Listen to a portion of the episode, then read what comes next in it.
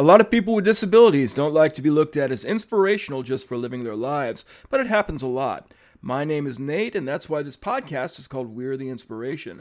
On this show, people with disabilities get to tell their own stories, but with me, a wheelchair user, as host, they also control how they're told, which is to say, not in a way designed to inspire others. They're just real and hopefully entertaining. On this episode, Greg Pote is back for another installment of what we're calling Greg's List. This time we're going to be looking straight at ableism. First of all, what's going on, Greg? How you doing? Doing well. How about you, Nate? So far, so good, man. So, if you don't know what ableism is, neither did I before I heard people start using the word, but it's discrimination in favor of able bodied people. So, if someone calls you an ableist, it's akin to like a black person calling you a racist. None of that is good, but it happens. And what I've decided is this is going to be the first multi part episode of the podcast. We're going to be looking at ableism in movies and television shows separately.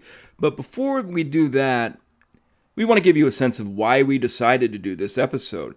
Before we do that, though, I want to set the tone by reading a list of tropes or stereotypes that are used in TV and movies to showcase ableism. The number one trope is the angry, bitter, disabled person who is forever angry due to their disability and lashes out at non disabled people who are just trying to help. The message this sends is being disabled is a miserable existence, and we're bitchy, ungrateful people who don't deserve to be saved. We can be bitchy, ungrateful people, but it has nothing to do with our disability. Everybody can be bitchy and ungrateful. You catch them on the wrong day. Here's the second ableism trope the superhero or savant comes in a lot of flavors from being a genius when everyone thought they were intellectually disabled, or the mystical blind person who sees more than sighted people, or the deaf, hard of hearing character who hears things. Now, the message this sends is being disabled, regardless of disability, is not something you should be happy with. You need to find another redeeming quality in yourself before people like you. I could think of a couple movies just off the top of my head, just from that, where that is applied. Okay, let's do it. Pretty much any movie where there's like a, a blind mystic who can, of course, see, you know, into the future or anything like that. Daredevil, the movie, he was blind, but yet he seemed to have like this ultra sense when he was being shot at or something where he wouldn't get hit. It was almost like he could see the bullets even though he couldn't see anything. I saw that movie a long time ago.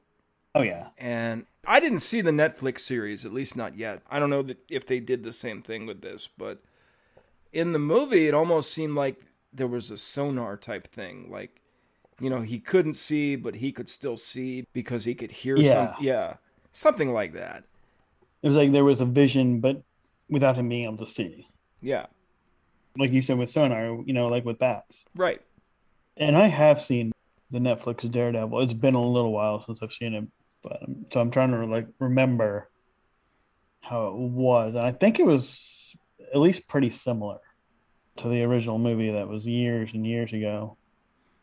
I should probably watch that so we can talk about it, you know, when we do the TV version Yeah. of this show.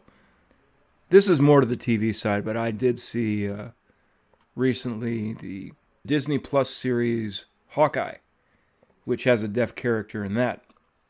Really? Yeah. I don't have Disney Plus, so I haven't seen that. I don't want to get too ahead of myself because I can talk more about that on the TV episode if we choose to, but it's a deaf character that's also an amputee. She's missing a foot. Hmm, interesting. Yeah. Kind of a badass, honestly, but she was one of the villains. Well, nothing wrong with a badass villain. No. I mean, it's better than a weak villain. Very true. Yeah. I mean, what's fun about a weak villain if the you know the superhero is just going to whoop on him real quick? You know, there's got to be some kind of a fight. Yeah. So the next trope that we're talking about when we talk about ableist characters. The intellectually disabled character who is childlike and innocent. Their innocence and simplicity confers goodness on others around them. The message this sends is intellectually disabled people were put here on this planet just for you to feel better about yourself and be glad you're not one of them. That's just an insult. There are so many intellectually disabled people out there that don't fit into that stereotype. Sure. They don't put those people in movies, unfortunately. No, because it wouldn't make for a good movie. No.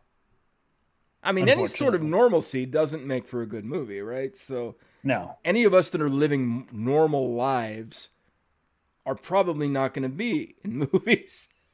You mean they're not going to make a movie about us? Well, we oh, could, man. but that would, well, that would could, take some I mean, time.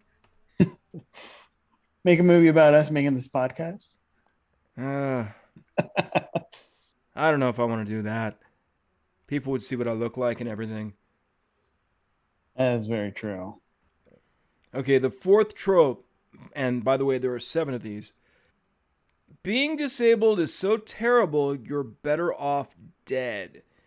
One of the most harmful and at the same time most popular disability themes, in which a disabled person fights for the right to kill themselves. While the film encourages audiences to see this wish as rational or even selfless. The message this sends is the disabled life is not a life worth living. This one hits home with me, as I feel like it does with a lot of people with disabilities, because out of all the ones that we've gone through, at least so far, this is probably the one that you will see in real life the most. I agree with that to the point where if I know that that's a plot of a movie, I just don't see that movie. Me either. I wouldn't spend even a second of my time on that movie. No. If you even pay even a second of attention, you're basically justifying it. Well, think about the actor's perspective. Like, it makes me wonder how many of these movies are made because people think these are interesting stories or how many of these movies are made because people need money? I'm not going to lump everyone that's ever done a role like this, but I feel like a lot of people would probably do it purely for the money. Sure. And not through a conscious decision, you know, where they're they're thinking about the role itself. I can't think of any examples, but there is a chance that people would find some beauty in a story like that. I can't imagine what it would be. But stories like that, whether you put them in a movie or put them on paper or whatever, are very emotional. And unfortunately, emotion sells. Unfortunate in this case. Emotion, drama. Yeah. Anything like that. Where it's, like you said, out of the norm. And unfortunately, when it comes to that kind of thing, people don't look at it deep enough to see what we're talking about. They just see the story, but not the ramifications of it. Any way you slice it, we're talking about somebody dying here. And not only dying, but choosing to. I think where I have the biggest issue is, you know, suicide. It happens. You yeah. know, it's it's something that should get discussed. But there's discussing it like in a documentary or something. And then there's making profit off of that idea. It's glorifying it. Glorifying it. Exactly. There's nothing to be glorified about suicide. No or death in general. No. And that's where I take the issue with it. Me too. So the next trope that involves ableism, saviorism. This sort of storyline involves a person or persons who band together and save the disabled person from their tragic life. The message this sends is you cannot help yourself, only non disabled people can. And look what a good person I am for helping a disabled person. Yay! Woo! I've done my good deed for the day. You know, there are a lot of movies like that too, where maybe in the last half hour after things like that happen, the non disabled person actually learns to like the disabled person for who they are. There's actually a movie, I want to say it was on Hulu. It starred Shia LaBeouf. I know that much. And Are you talking about Peanut Butter Falcon? yes, that one. I haven't seen it yet, but you told me about that. You described it for me, Yeah. and it made me want to see it. I just haven't done so yet. It's a really good movie, but I feel like it also would fall into this category. Did I just describe it pretty much exactly? you, you, you, you really did. At the end, they become like best friends.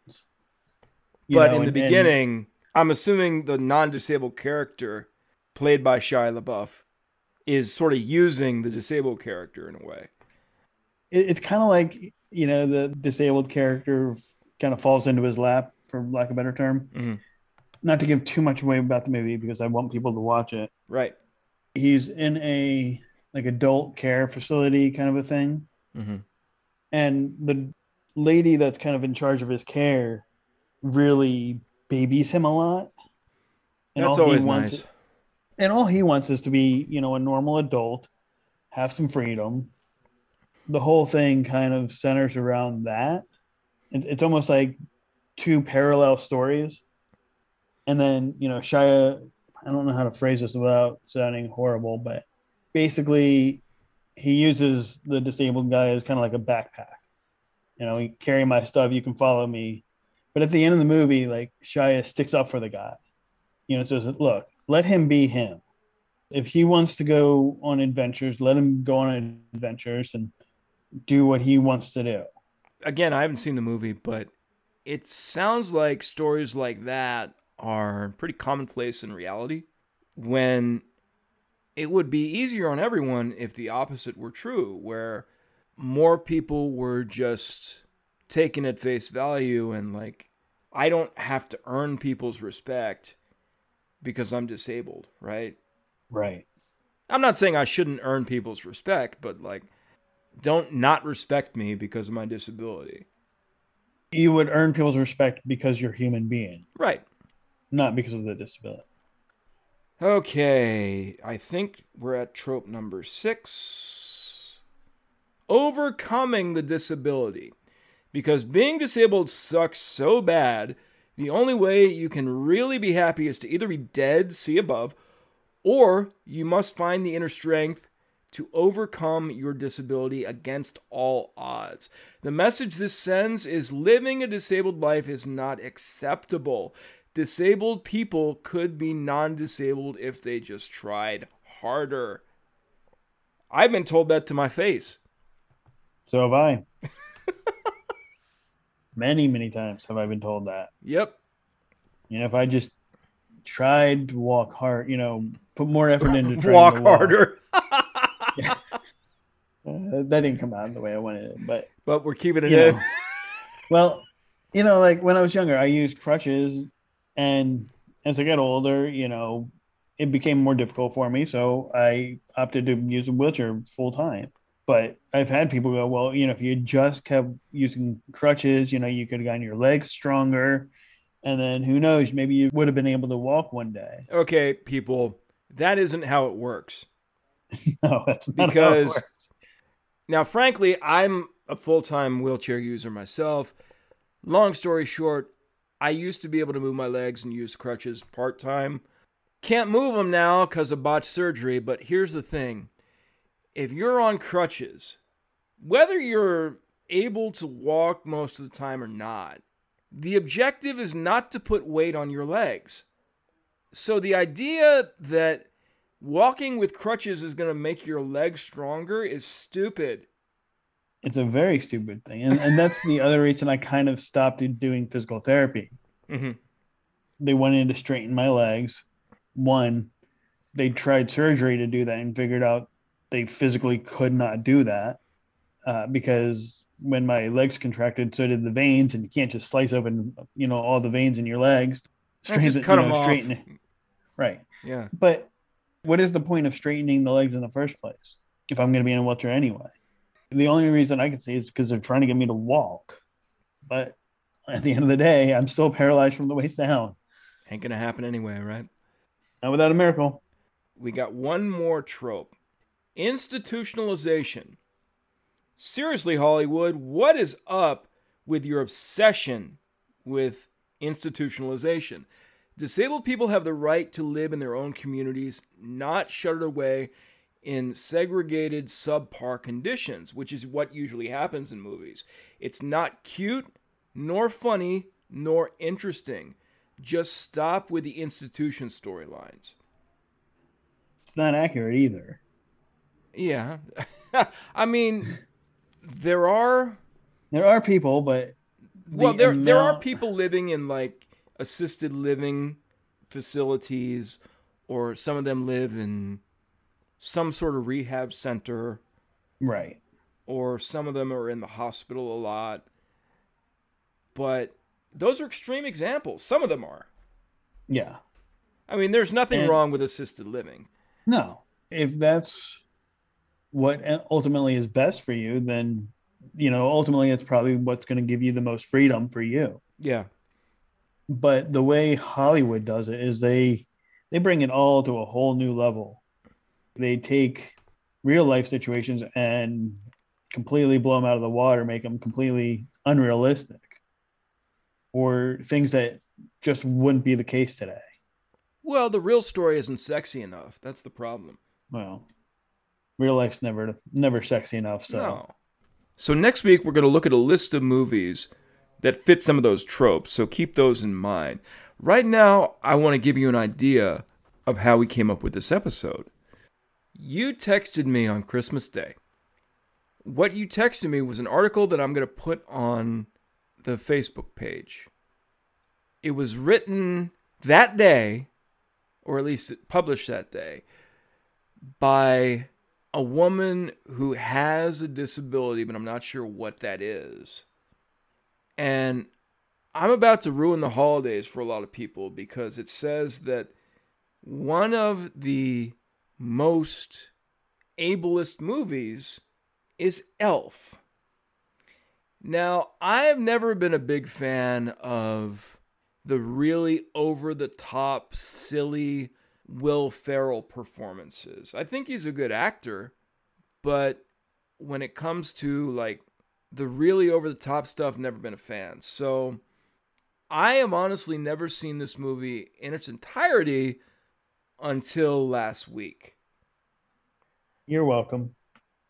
Well, I was going to do it anyway because I wanted to see why people liked it so much. But according to the article that was written by this disabled woman, all Elf is really doing is making fun of someone with a developmental disability. The more of this movie I watched, the more I actually started to agree with that. Yeah, there's quite a few scenes that you could look at and go, okay, yeah, I see that. Before I give my opinion, I told you I was going to write my own review of this movie because I just saw it. Right? Right. I've done that. And I'm going to try not to sound like I'm reading, but here goes.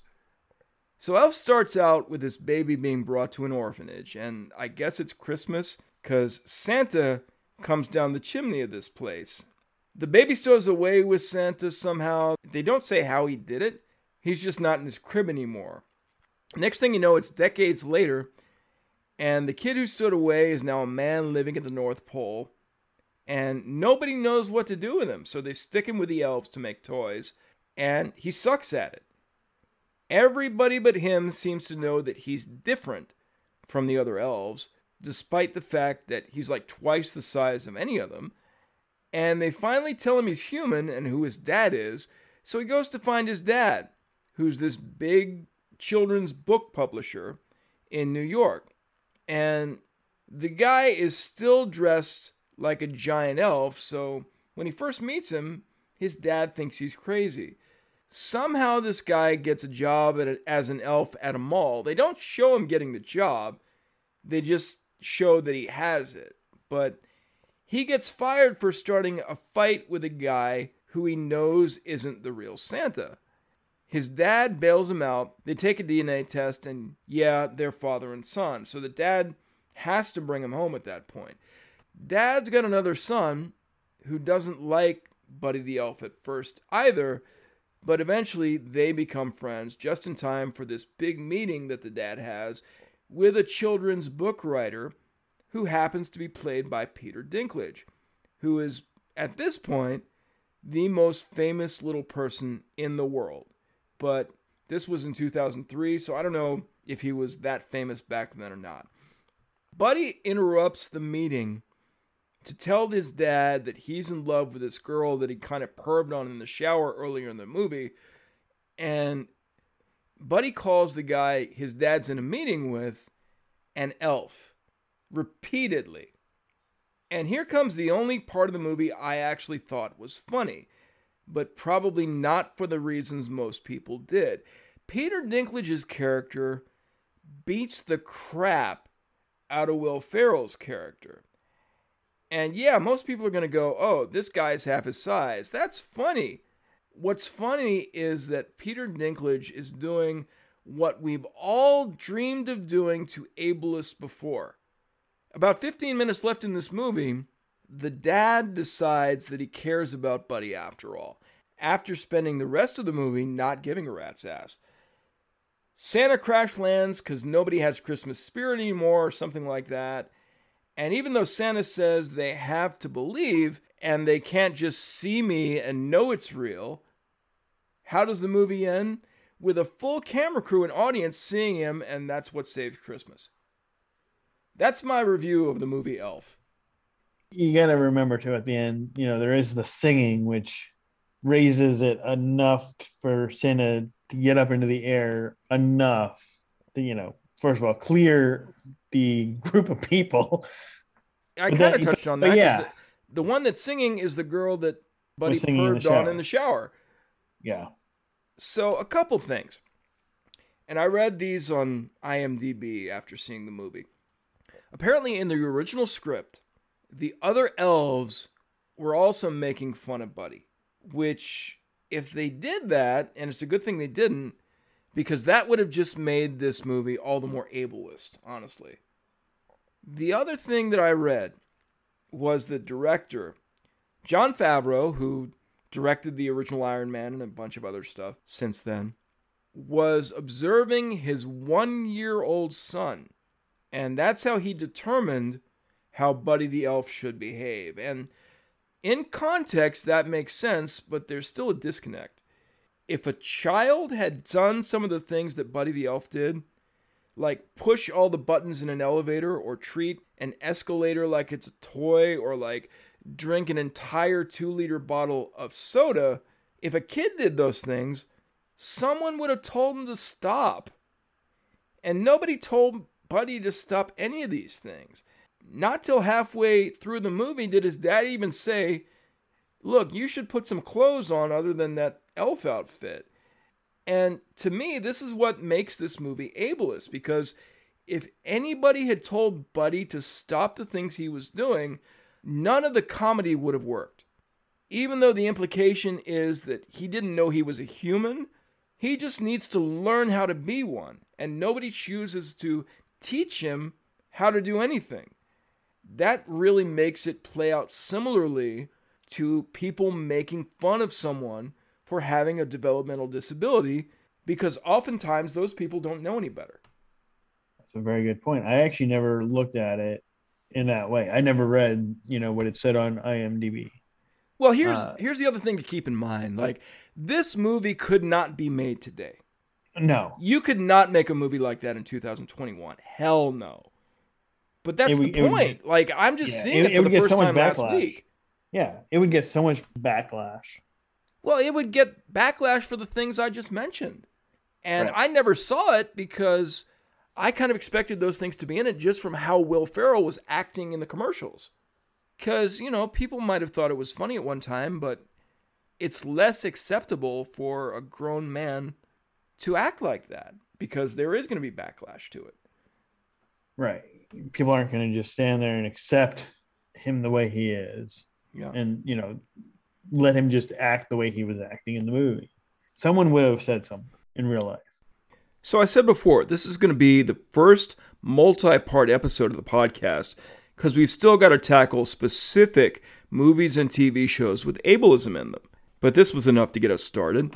I want to thank Greg for being on the show this week. He knows he's always welcome whenever he has an idea, and this was his idea because he's the one that gave me the article about Elf. Thanks to everybody else for listening. Remember to like us on Facebook, follow us on Twitter, join our Discord server, and subscribe to our YouTube channel. Links will be in the description. Until next time, this is Nate Lurie saying you don't always have to do a lot to inspire others.